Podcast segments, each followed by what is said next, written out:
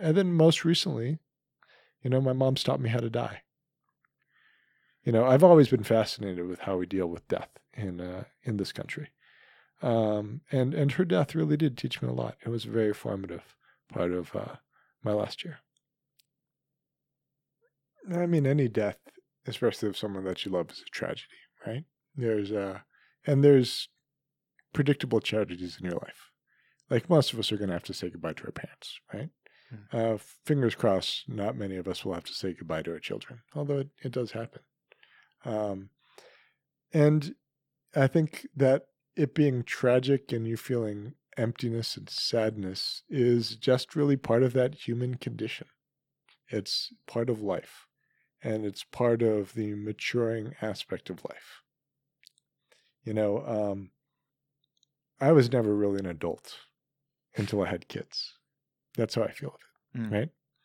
And uh, you know, because kids have taught me so much, and your brain changes when you have kids, right? There's, you know, you're no longer the center of the universe, mm-hmm. and rightfully so. Mm.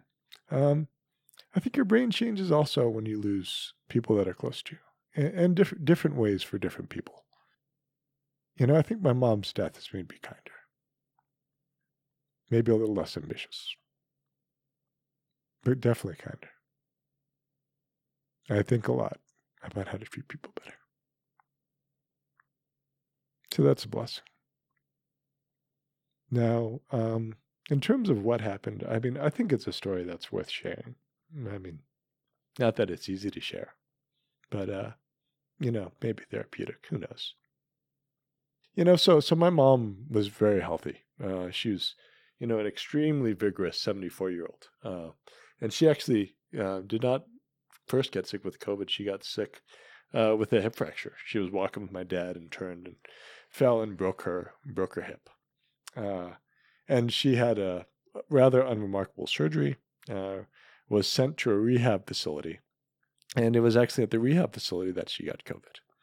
So just part of kind of just that that was the first tragedy that she broke her hip. The second was that she got COVID because you know in medicine, sometimes we don't do the best about screening people or, you know, making sure that people, you know, aren't working when they're sick. I mean, universities do a better job in screening people who have COVID and the NBA and all these other places screen patients regularly for COVID. And in medicine, we've decided it's probably a little better that we just put our heads in the sand. Mm. And you've had this experience, right? Yes. You've, you've never been tested for COVID once while working as an ER doctor, nor have I. Um, so my mom got COVID at the rehab. And uh, at first did really well. Um, looked like she was doing good.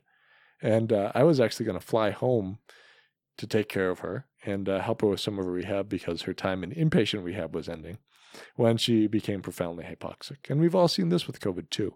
People putter around for a week or two and then boom, they just friggin' fall off a cliff. And uh, that was definitely the case with her. Um, and my mom was pretty critically ill for around a month, back and forth um, to, you know, first the in the hospital, then in the ICU, uh, and I, I, went out to visit her for around a week the first time she was in the ICU, and I'd say that the biggest privilege that I've had is the fact I was able to see her, because mm. we know so many families are robbed of that opportunity yeah. to spend time with the the people that they love because of COVID. And uh, because of my stature as a physician, I was allowed access and had to PPE gown and everything every time I saw her, uh, but was able to spend a lot of time with her. And man, she was strong. Uh, she she wore BiPAP on her face for I think like nine straight days, ten straight days. Had uh, you know everything that happens when that happens, skin breakdown on your face, etc. But she would never complain, you know. Uh, and then we weaned her at one point to high flow nasal cannula, uh, and she was actually able to talk with me for a little bit and we had some great conversations. But I asked her once, "Do you think you're going to die?" And she said yes.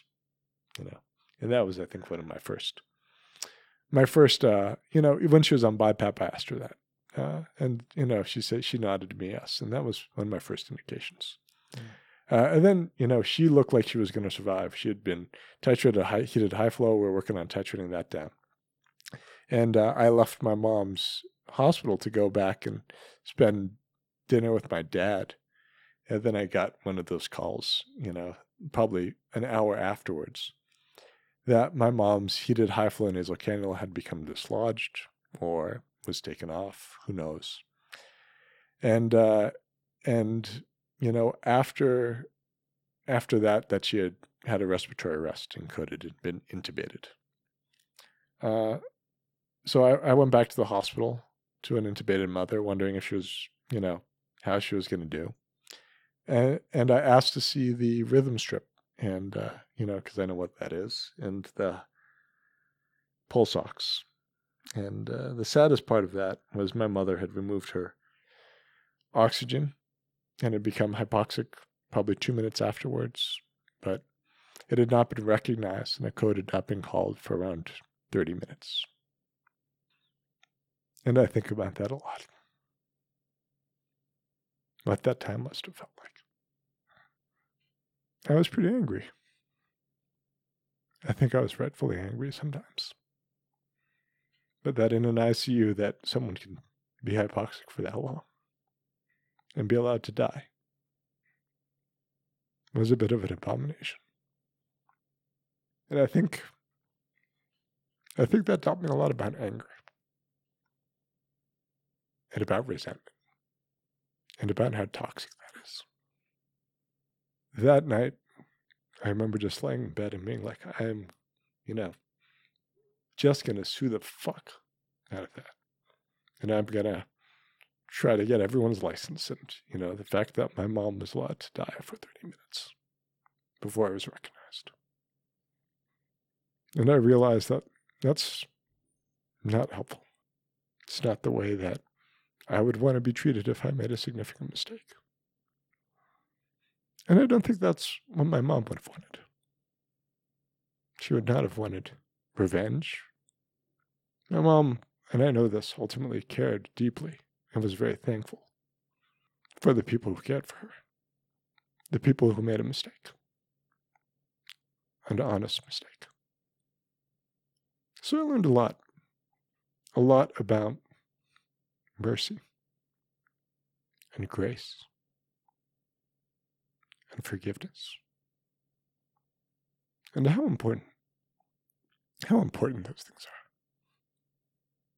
You know ultimately so that was a tragedy. My mom survived uh, you know on an et tube for probably another 10 days. I flew back home. But I kept in touch with her doctors. And, uh, you know, I would always ask them. They'd give me all these reports. And this is one of the big cardinal sins around medicine, right? Is we want to talk medicine. And at least I'm a doctor. I can talk medicine. I really didn't give a shit what my mom's creatinine was or what her pressures were or whatever. You know, I cared about the, the things that meant something to my family and meant something to my father. Is my mom going to survive? Is my mom brain dead? What does her future look like? And, you know, I talked with all these doctors who, oh, it's, I don't know, I don't know. And then I talked with the doctor who said, you know, I really don't think this is going to go well. And I said, well, if it's not going to go well, I know exactly what my mom wanted. She didn't want to be hooked up to a machine. So I flew home and, uh, and got off a plane with my brother, who was thankfully in town from Singapore. And I went to my mom's, you know, to the hospital the same night I flew in. And uh, I talked with the doc and I sat by my mother. We weaned all her sedation and I terminally extubated her. You know, not the respiratory therapist. It was, you know, I thought it was important. She gave me life. And on the other end of that, I wanted to give her a good death. So we terminally extubated her and, you know, surprisingly, she did great on nasal cannula for a while. She, uh, you know, we had a good conversation. She could, she was too hoarse, but she knew I was there. And she knew why I was there. She knew that it was time. And we spent a good few hours together. Now, at the end of it, I think that she became a little too hypercarbic to uh, to mentate well, but she was still satting well. And uh, I knew, like you know, she we'd we'd given her a few doses of stuff for anxiety and for for air hunger. Uh, but it was really hard to take off that I hated high flow. You know, and I was with my mom. Like we are the only two human beings in that room for hours. Uh, but I still needed to call someone to say, "Is this okay to do?" You know, and I'll be forever in debt. You know, Dr. Warner was the one who helped uh, really kind of ferry me and my family through a lot of that, and I'll forever be in debt to her because she's the one who reassured me. She said, "It's okay." So I moved her heated high flow, and I held her, and she died in my arms, which was a blessing. A good blessing. So, yeah, that's how it happened. And I appreciate the opportunity to share it. And if someone gets some good for it, then it's it's worth it. I know there will be. There's a country that's got families and loved ones of over 500,000 people mm-hmm. who have similar That's stories. you know, and that's the biggest tragedy, right? It's uh it's the fact that people didn't get to say goodbye. Mm. The fact that so many people died alone. And I think about that oftentimes. You know, one of the things this has made me better at is calling families. you know, I think all of us have felt that inconvenience, right? You're just trying to get through and practice medicine and, you know, do all of those things, but the importance of actually reaching out and calling a family member. That's that's a lot that's a lot more significant than it was before. Because uh, I've now been on the other line where I know what it's like to feel like an inconvenience, Mm. An inconvenience to get an update, an inconvenience to, you know, talk with the nurse or with the doctor who I know is just busy as hell. But but at the end of the time, at the end of the line, that family member is worried they're suffering. You know, they they want to be there even though they can't. And and COVID's robbed a lot of people of that. And it's a great tragedy. Thank you, Don. Mm-hmm. Yeah. Are we going to end on something happier? You know, one thing you you we originally started down this track because it, it was about end of life care. And uh and I do still feel like we do that so terribly in medicine. And, and some of it, you know, I went through with my mom is that we're not willing to have honest conversations uh, with patients whose family members are dying. And there's a concept in Buddhism about what's called idiot compassion. And, I- and I see it as a mistake that's being made oftentimes in terms of pain control, in terms of um, end of life care, right? Where it's easier to tell people a nice lie because you don't want them to suffer than it is to tell them the truth. And that concept of idiot compassion means that you're actually prolonging and worsening their suffering when you don't have the, I'm not sure the right term, backbone, when you don't have the honesty to tell people the truth. That's a tremendous disservice. And I've seen it happen time and time again, right? Where there's someone who has a subarachnoid hemorrhage that they've got hydrocephalus and, you know, the surgeon looks at it and they say, well, this person's dead. And, and then what you do is you offer them surgery. To what ends, right? Uh, or the person who we all know is moribund and, you know, we still do things to that person. And, you know, that comes at a tremendous cost, not only to our medical system, but I think it comes at a tremendous human cost because so often when a person's in an OR or an ICU or something else, they're not with their family. You're alone. Yep. Yep. And and really, to me, um, we have to make death much more human again. We have to let people know the options, but also know, hey, this is your family member. Your family member is going to die, and the trade-off between a hail mary and uh, and allowing them a natural death might be the fact that you don't get to spend any time with them, Mm. and to refocus people because I think you know, it's always funny. People want to play doctor when it comes to end of life care for their family. They don't know what a creatinine is. They don't know what a pressor is. They don't know all the medicines we're doing. But suddenly there's this deep interest in Googling all this shit and saying, well, I, what if we do this and what if we do that? And, And really, you just have to refocus. And I tried to do this with myself all the time when I was with my mom in her final days. Is I said to myself, I'm I'm here to be my mom's son. Do I have a good amount of medical knowledge? Yes. But am I going to question the vasopressors we're using or question this management? A little bit. I did a little bit. But really, my, my principal purpose was there to be her son. And that's really, I think, one of the things we can tell family members too is, you know, I, I'm happy to be your loved one's doctor. That's I went through a fuckload of school to do that, in fact, right? And have a good amount of experience doing that. But what I need you to be is I need you to be the husband, the son, the daughter, the family member that your mom would want in a time like this, right? Or your family would want in a time like this. And I want to tell you how important it is for you, for your soul, for your well being to be at that bedside and to tell your loved one how much they mean to you, mm-hmm. to tell them sorry for anything that you've done wrong, to tell them thank you, and to tell them I love you. Right? You only get one shot to tell someone that on the way out sometimes. And we rob a lot of people of that shot. You know, so it's made me a lot more human about death. I, I was already kind of fascinated with this stuff and and passionate about it because I thought that we fucked up the human component of dying a lot. Uh, but it's redoubled those efforts, you know. Giving people good deaths, a death like my mom had, um, should be one of the biggest goals of medicine. Not the full hearted goal that everyone's going to live forever.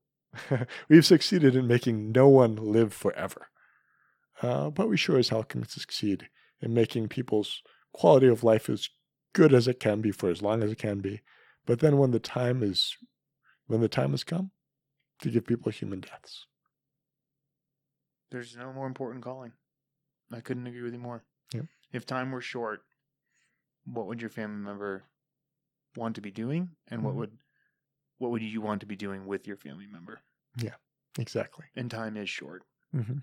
And that's a lot harder to do than to say, well, they're going to surgery. Or, well, we started them on this vasopressor and they're going to the ICU. Um, that's it's safer. It's that's, safer for us. It's it's more comfortable. It's I don't know if it is safer for us. Right? I would have been less angry if they would have told me we made a mistake. Mm-hmm. Right? Initially. I mean, I'm no longer angry. If they said, listen, your mom's been hypoxic for a while. We don't know what happened, but the alarm was not heard or not listened to, and we've made a mistake. I would have been less. I would have been less angry. Right. Um, so, so I do think that, you know, I, I guess it gets back to the the the concept of being honest with people, right? Um, I think oftentimes we try to soften blows that are devastating. The death of someone is a devastating thing. There's no softening that, mm. right? you can give the news in a compassionate way and then refocus on what's going to be less traumatizing for that patient and that person as they move forward in life. Not giving them a bunch of idiot compassion and hoping that things turn out for the best. Thank you for the opportunity to talk about, you know, things that are important. We don't have enough important conversations. Mm-hmm. Uh, nowadays. So it's so it's good to have one every once in a while again. The, the privilege is mine, and the privilege is our listeners for the chance to share in that, share in your vulnerability. You know, it's raw, and despite the the efforts that you clearly have taken to process it and to deal with it, and but it's raw and it's pain and it's such a tragedy and it's mm. vulnerable, but it's a beautiful story Oh yeah. It's a beautiful story with a beautiful ending and one that I'm privileged to hear. Yeah. And and it's got good lessons, you yeah. know. Good lessons for me as a physician, for me as a human being. You know. It's uh it's it's a tragedy, no question. But it's a tragedy that that's made me a better person. You said you wanted to end on something brighter and then there it is. There it is, is, right there. Yep. Good good good allegory for this year right Yeah. it's this last year this epidemic um, is a tragedy but hopefully it makes us better people a better nation um, better caregivers better doctors and you know healthcare workers i really hope it does